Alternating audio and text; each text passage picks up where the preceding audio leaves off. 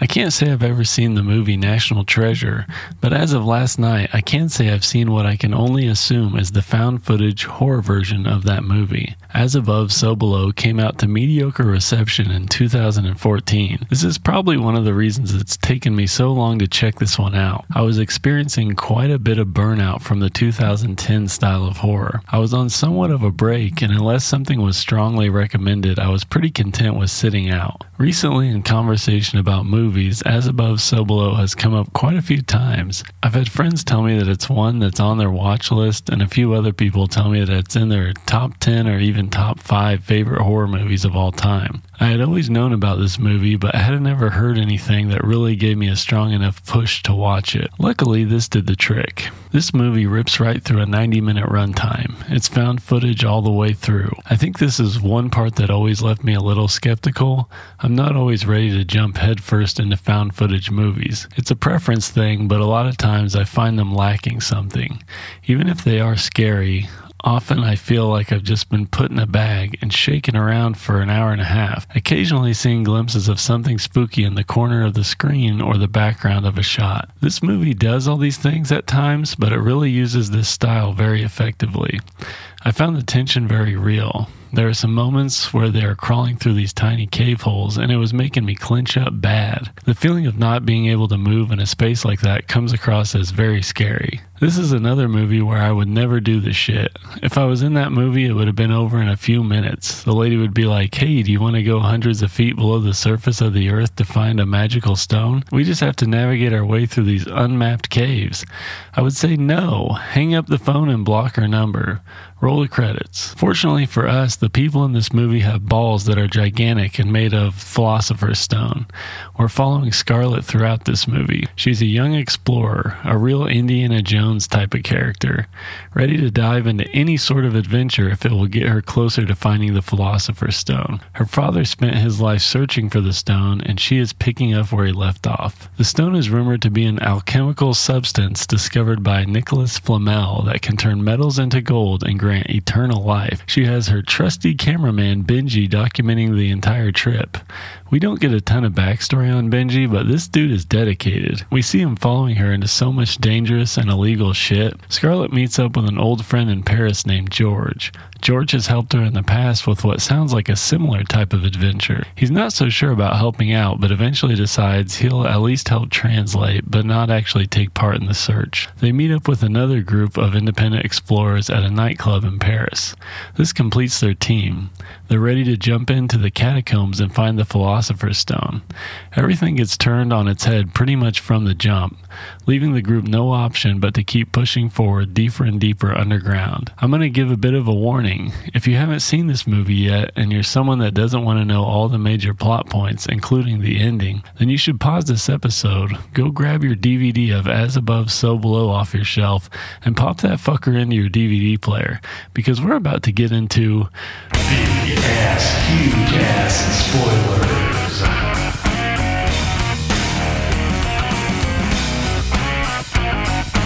I'm going to start off by rewinding a bit. Back to the beginning. We start this whole adventure off with Scarlett filming herself sneaking into Iran. She's in disguise on a bus going to meet up with a friend of her father's. And this dude Reza's house is a hole in the wall that leads to this underground cave system. These mines are about to be detonated. Not in like a day or two, they are minutes away from blowing these mines to shit. Oh, real quick, I have to mention that Scarlett says that if she's caught sneaking into Iran, she will be buried up to her neck in sand and have a stone wall dropped onto her head. What the fuck? I wouldn't do this often, but I would maybe recommend that Scarlett just gets a PlayStation, does some Minecraft or Assassin's Creed or something. I don't know if it's worth having an entire stone wall dropped on your head. That sounds like it would fucking suck so bad. Okay, so Reza and Scarlett are making their way through these mines, and there are guards walking around down there with flashlights, doing a last minute look around to make sure no one is down there. They manage to hide, and soon after, they're the only ones in the cave. There is a loudspeaker announcing the detonation and warning anyone in or nearby to clear out of there. There's about to be some big ass explosions. Scarlett finds the wall that she's looking for and starts chiseling away at it. She breaks it open and busts through the rest of the wall. Reza is freaking the fuck out. He ends up telling her, I got a family to take care of. Peace out, Scarlett. Good luck. Behind the wall, she finds a big bullhead made of onyx. It has a bunch of markings on it that can help them translate Aramaic. She starts recording all of the markings with her head camera. She's wearing a GoPro the whole time, so that's our point of view. Right before the mine starts to blow, she sees a man hanging from a noose. It's her dead dad. He disappears and the explosions start going off, and she is hauling ass towards the opening. She gets knocked down and narrowly escapes before the whole place collapses. She's back in Reza's place, and he warns her that everyone that looks for Flamel's stone is crazy, and they all end up dead, like her father. We get a title card, then it cuts to Benji interviewing Scarlett in Paris. She's explaining the Philosopher's Stone, her father's findings, and the goal of the documentary that they're making. She shows him Flamel's tombstone and explains that her father thought there were clues to finding the stone on it. Scarlett takes Benji to this big church, and Scarlett is just ready to do a B&E, which isn't surprising considering she's also willing to be crushed by a wall. They find the George up in the clock tower. He's the man that's going to help them translate the Aramaic. Apparently, one of his hobbies is breaking into old clock towers that don't work and fixing them without permission. That's kind of a weird kink. At first, George is like, No way, I'm helping you. Last time I helped you, I ended up in a Turkish prison. A Scarlett's like, Prison schmrizen, don't be a little pussy about it, which isn't too far off. Scarlett tries to bully George into doing the exploration the entire time. The church bells start chiming for the first time in hundreds of years. Then George nuts in his pants. And then he's like, Never mind what I said earlier, I'll help you out. George uses his connections to get them an after hours look around at Flamel's tombstone. They're using the markings from the bull in Iran to decode what the secret message could be on the stone. She realizes there is a symbol of a key on a man's back. This means the key is on the back. So she pulls the artifact down from the wall, uses her knowledge of alchemy to whip up a little chemical cocktail from the stuff that she finds on a nearby cleaning cart. She rubs this all over the back of the stone and sets it on fire. This is one of the many examples of Scarlett just doing shit. Granted, it works out for her and she finds the hidden message on the back, but I think it's an obvious character trait that becomes really important as the movie goes on. She is confident in what she knows, what she's learned about all of this over the years. Earlier, she explained that she has all these degrees and doctorates and shit. She's been studying under her father for her whole life, so it kind of makes sense why she would be so hasty. They figure out that the key must be underneath Flamel's tomb, 300 some feet below Earth. They'll have to use the catacombs to get there, but the catacombs don't go underneath Flamel's place. George recalls some time ago the streets in that area collapsed, which means there must be some sort of cave system down there, even though it's not marked on any map. The three of them go on a traditional tour of the catacombs to scope out the place and see if they can get an idea of where they need to go. Something about this movie that really makes it worth checking out is that it's actually filmed in the catacombs. It's the first movie to be granted permission to film there, which makes for such a wild looking set. According to the tour guide, there were 6 million people buried down there. The walls are made up of piles and piles of skulls. There are all these ancient markings and just a shitload of bones everywhere. They see the area that they'll need to go through, but it's basically just a bunch of bones stacked all the way to the ceiling. So they're like, shit, we're gonna need a guide. And just like that, they hear someone behind them being like, psst, over here. They turn around and see a young guy writing in a journal. He's like, Go to this club and look for Papillon. He can guide you through these caves. They're like, Yeah, that sounds great. They look away for a moment and the man is gone. Before they can really react to any of this, the tour guide hollers at them to hurry up. There are a lot of really beautiful shots throughout Paris. I'm not sure the names of all these places, but it's really cool to see. Our group arrives at the nightclub. When they're about to enter, a lady in white walks out and gives Benji an intense stare. She kind of slows down when she sees him. He sees her out of a window just a moment later and she's still staring right at him, walking slowly. Scarlett is running around asking for Papillon. Eventually, they find him and she pitches her plan to him. It takes a little convincing. She offers him at least half of whatever treasure they find down there. He agrees and they meet up with his team the next morning. We're introduced to Zed and Souxie. Papillon tells them Zed is the climbing expert and Souxie is the banshee. Souxie explains all the dangers of the trip they're about to go on. If their lights run out of batteries, they're dead. If they run out of water, they're dead. Benji has said about some scars that we see on Papillon's hand, but Zed just tells him not to talk about them. Benji explains that it's just for the documentary and they switch subjects. We see Zed do a Robert De Niro impression and freestyle rap. He's great at both of these things. I have nipples, Greg. Could you milk me? Hey yo, traffic, traffic, looking for my chapstick, feeling kinda caustic. There's a Ford Maverick. We have six people in our party now. Although George is still insisting that he's not going, without explaining, he tells everyone that he doesn't do caves. There's no way in hell he's going down there. Well, he walks them to the entrance, which is a small hole in the ground underneath a bridge, and starts to tell them goodbye and good luck. Meanwhile, Scarlett is really trying to push him to go. It seems that they have some romantic history. She really wants him on board. Right when he's about to see them off, this cop just rushes in out of nowhere and tackles the shit out of Papillon. This causes everyone to freak out and rush inside the cave entrance, including George. Papillon gets away from the cop and starts lighting smoke bombs behind them. There's no turning back now. George is stuck in this cave. Knowing how this all plays out, if I was George, I'd probably just turn myself into the cops at this point. Even without knowing, I'd probably still do that if I hate caves as much as he does. I'll get into this more later on, but it's almost as if Scarlett's will caused this to happen. Her strong desire to have George along the trip manifested it into existence. I believe we'll see more and more patterns of this, but I'll dig into that after after all the spoilery shit. I was also reading that in this scene, George kind of mirrors Dante in the Inferno. He's forced off his road to travel through hell. Everyone has a GoPro on their headlamp. That's kind of how we get so many angles and great audio for a found footage movie. Pap shows off some of his graffiti inside the catacombs. They're marching through the halls of this cave, and there is water that is about waist high. Then they run into a cult that is doing some spooky chanting. Paps just brushes it off. He says, There's always weird peoples down here. It's like six women, some of which are topless. They're painted white from head to toe with red streaks across their eyes. How the fuck has no one bailed out yet? The tall ass water would have had me out of there. Benji is zooming in on the cult and the leader turns and stares at him. It's the fucking lady from the club, yo. The creepy one that kept staring at him. Benji, you gotta find a different job. Get the fuck out of this devil cave. They just cruise right past the cult and keep on keeping on. Pap shows them where they need to go. It's literally a tiny little space completely filled up with bones, wall to wall bones. There's another way, but it's covered up with rocks, and Papillon warns them that no one goes that way because it's a bad place. He says people that go in there don't ever come out. They had a friend who lived in the caves for two years.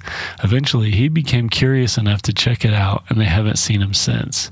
So they start climbing through the bones, and this is the most claustrophobic shit you can imagine. It might be worse than the scene in The Descent when the lady gets stuck. Benji gets stuck, and he is freaking the fuck out. The chanting from the cult is getting louder, and he cannot calm down. Scarlett is yelling shit at him, but it's not really helping. He starts smacking some of the bones away, and eventually he gets loose. But right when this happens, the tunnel starts to cave in. The way they came collapses, and they're stuck in a small room. The only thing they see is the blocked off tunnel that Pap warned them not to go in. Somehow, the tunnel entrance has teleported to where they are. They crawl through the entrance and almost immediately see some of Pap's graffiti, even though he swears he's never been in there. Pap is fucking freaked out. Then, to cut the tension, they hear a phone ringing in the distance. Everyone's like, What the fuck is going on? Are there phones down here? Pap does say about 50 years ago they ran phone lines through the catacombs, but it's all been removed. Another creepy ass thing pops up is a piano. George recognizes it as being identical to his childhood piano. Him and his brother used to play My Bonnie Lies Over the Ocean, but they could never complete the song because the A4 key didn't work. He starts playing it, and could you guess that the A4 key doesn't work? George's reaction is great. He just says, What's going on? Ben Feldman as George does a great job showing that he's having a hard time trying to comprehend all this impossible shit that's happening. Oh man, but this pit of hell is just getting warmed up. The phone keeps ringing. Scarlett goes to pick it up, and it's just a creepy fucking voice saying, Why won't you talk to me, Scarlett? There's all sorts of groaning and hell noises in the background of the call. Then out of fucking nowhere, they see the dude that went missing from going into the forbidden tunnel. His name's La Taupe, which translates to the mole, and he has crazy fucking black pupils. Looks like he's been stuck in here for a long fucking time. He's like, Looks like you want to get out of here. Follow me. At one point, George asks Pap if it's his friend. Pap just says, It's him, but he's different. George asks, Should we be following him? And Pap says, I don't know. They end up following La Taupe to a well that probably goes about a hundred feet down.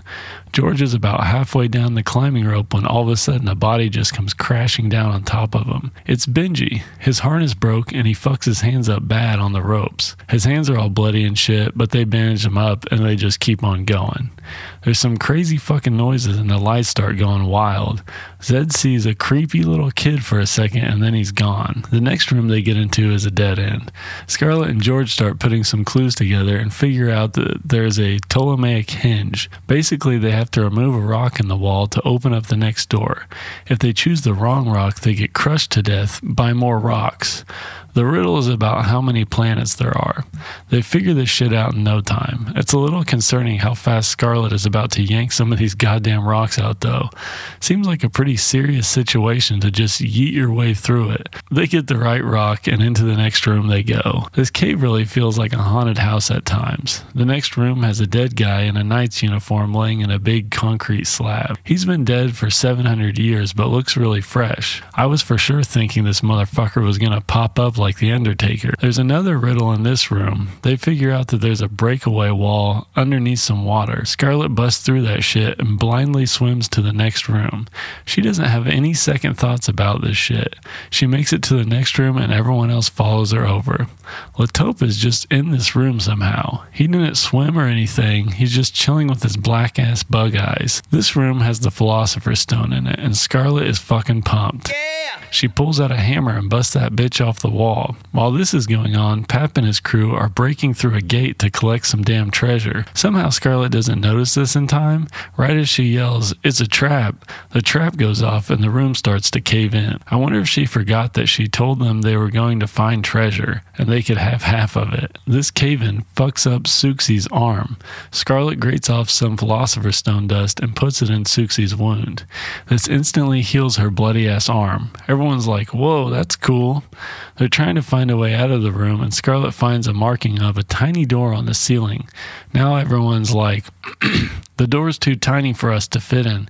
It's a stupid fucking door to have. She sees the symbol for as above, so below, and realizes, oh shit, there's another door below this one. She starts busting up some more rocks in this water, and it opens up, and the water starts draining out. She explains that as above, so below is the key to all magic. What's inside me is outside me.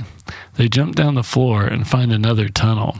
Above the tunnel says, Abandon all hope, ye who enter. Scarlett lets them know that according to mythology, that's what it says above the gates of hell. All that's comforting. She starts crawling in, turns to George, and says, And they shall be made to crawl on their bellies to enter the kingdom of darkness. The morale in this group is surprisingly not all that bad. Pap is the only one that kind of pushes back on going through there. I don't really hear anyone else complaining or freaking out too much, though.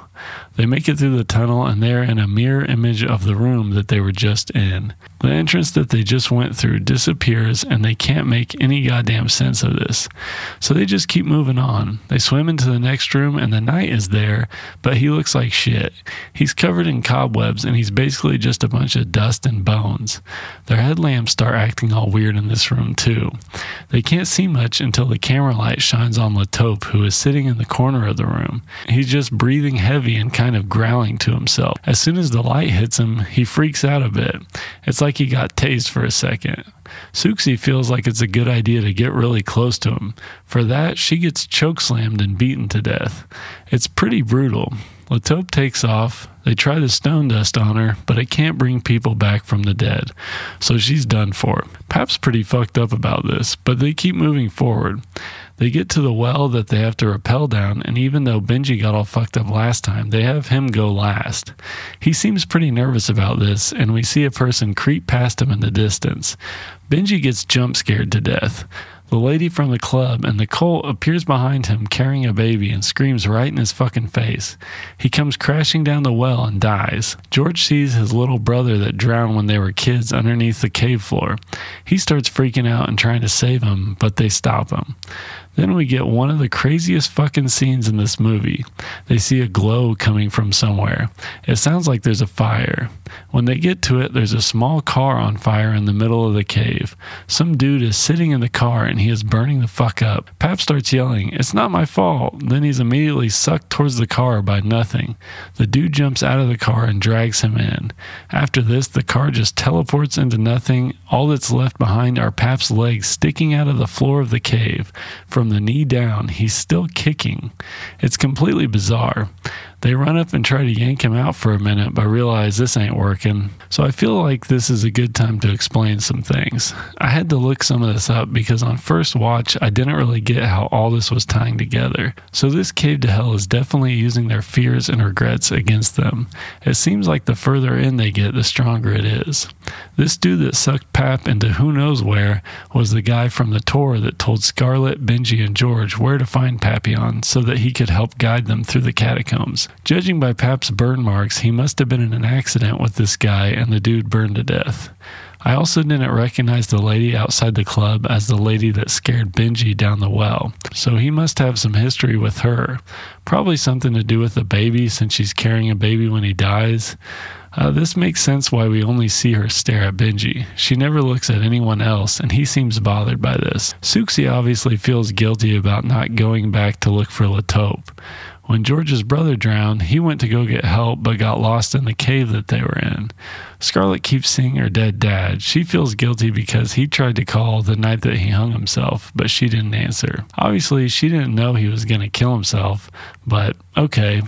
We find out Zed has a child that he refuses to acknowledge. They call these things sins later on, but they seem more like guilt or regrets.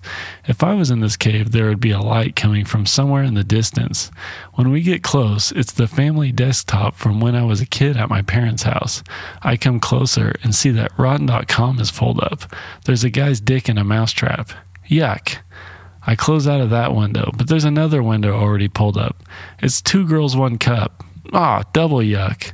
I close out of that. Then there's one guy, one jar. Close out of that, and it's Mr. Hands. What the fuck is going on? Close out of that, and LimeWire is downloading Blitzkrieg Bop by Blink 182, Green Day, and Sum 41. I try to stop the download, but it completes. The computer gets a nasty virus, and I'm in deep shit. Anyway, back to the action. We're down to Scarlett, George, and Zed. They're going and going, and then they see someone wearing a black hooded cloak. They're trying to sneak past him. They're doing a pretty shitty job, but he just sits in a wicker chair. He can't be bothered. Third.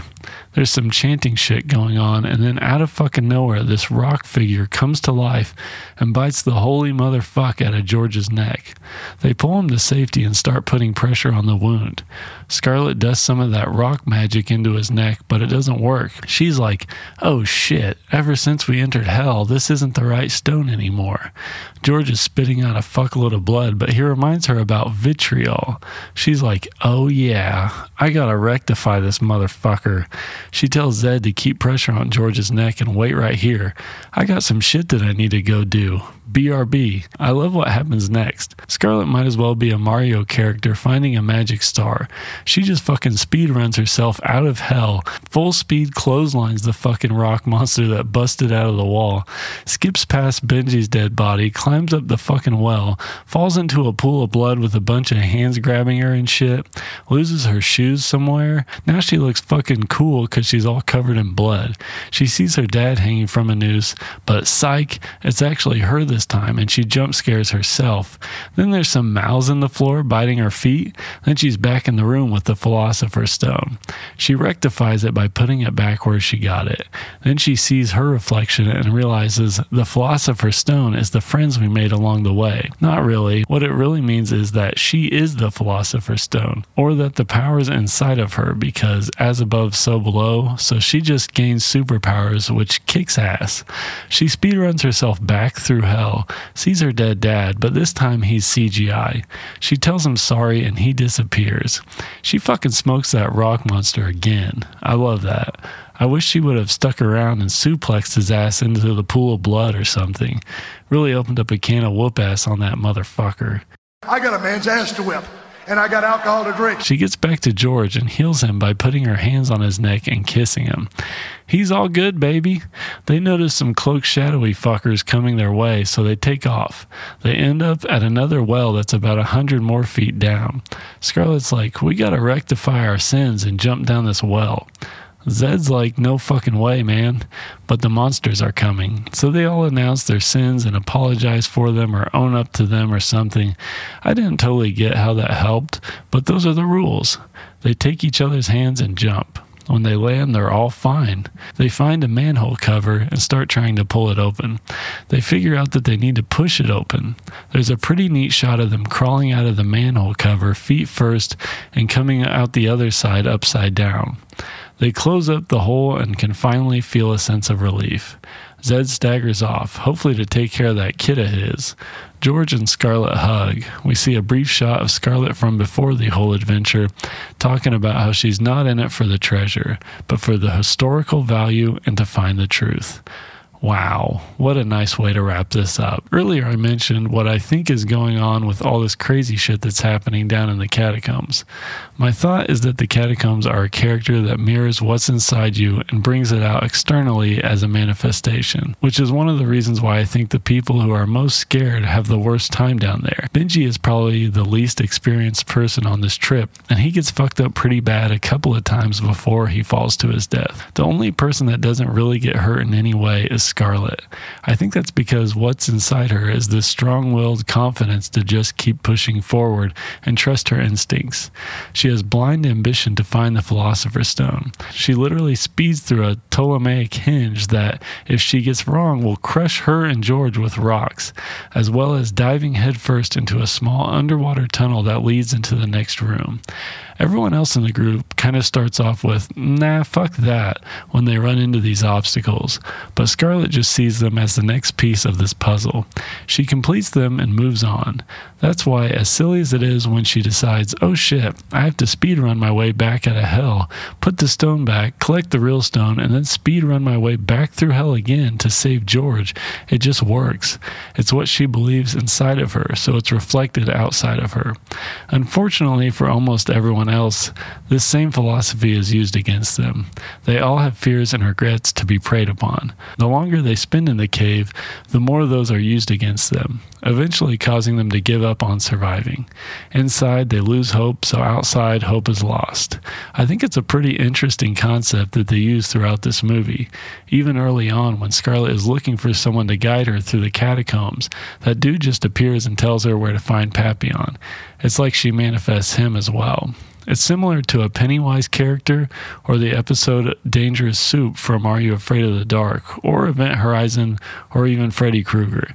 It knows what you're afraid of and will use that information to break you down before killing you. The difference being you can almost use this power to your advantage if you can keep your thoughts positive.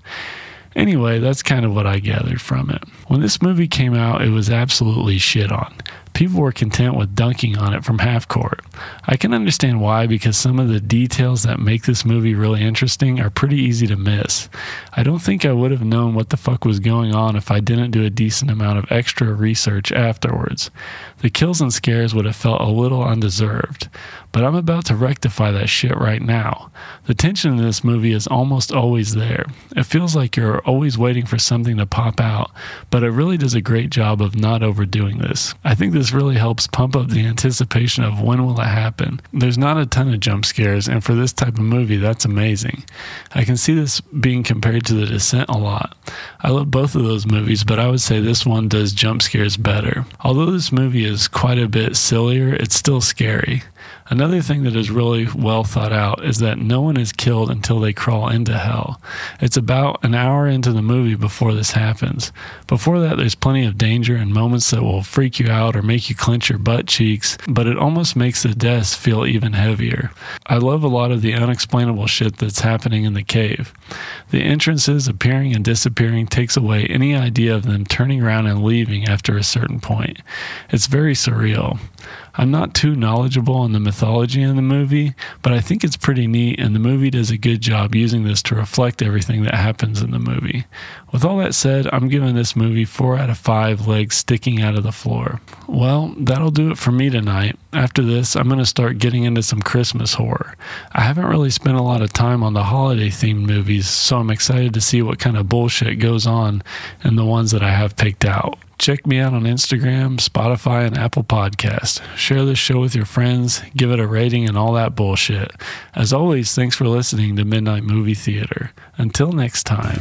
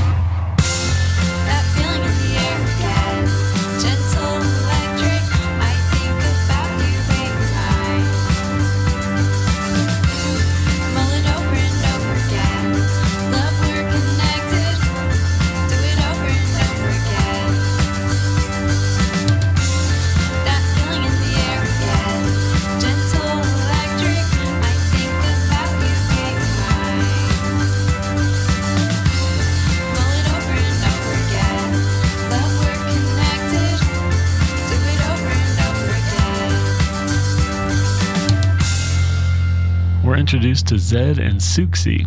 Papillon tells them Zed is the climbing expert and Souxie is the banshee. Oh my god, my fucking cats. Oh no. hey, shut the fuck up. I'm fucking doing something. Hey. Stupid motherfuckers. hey.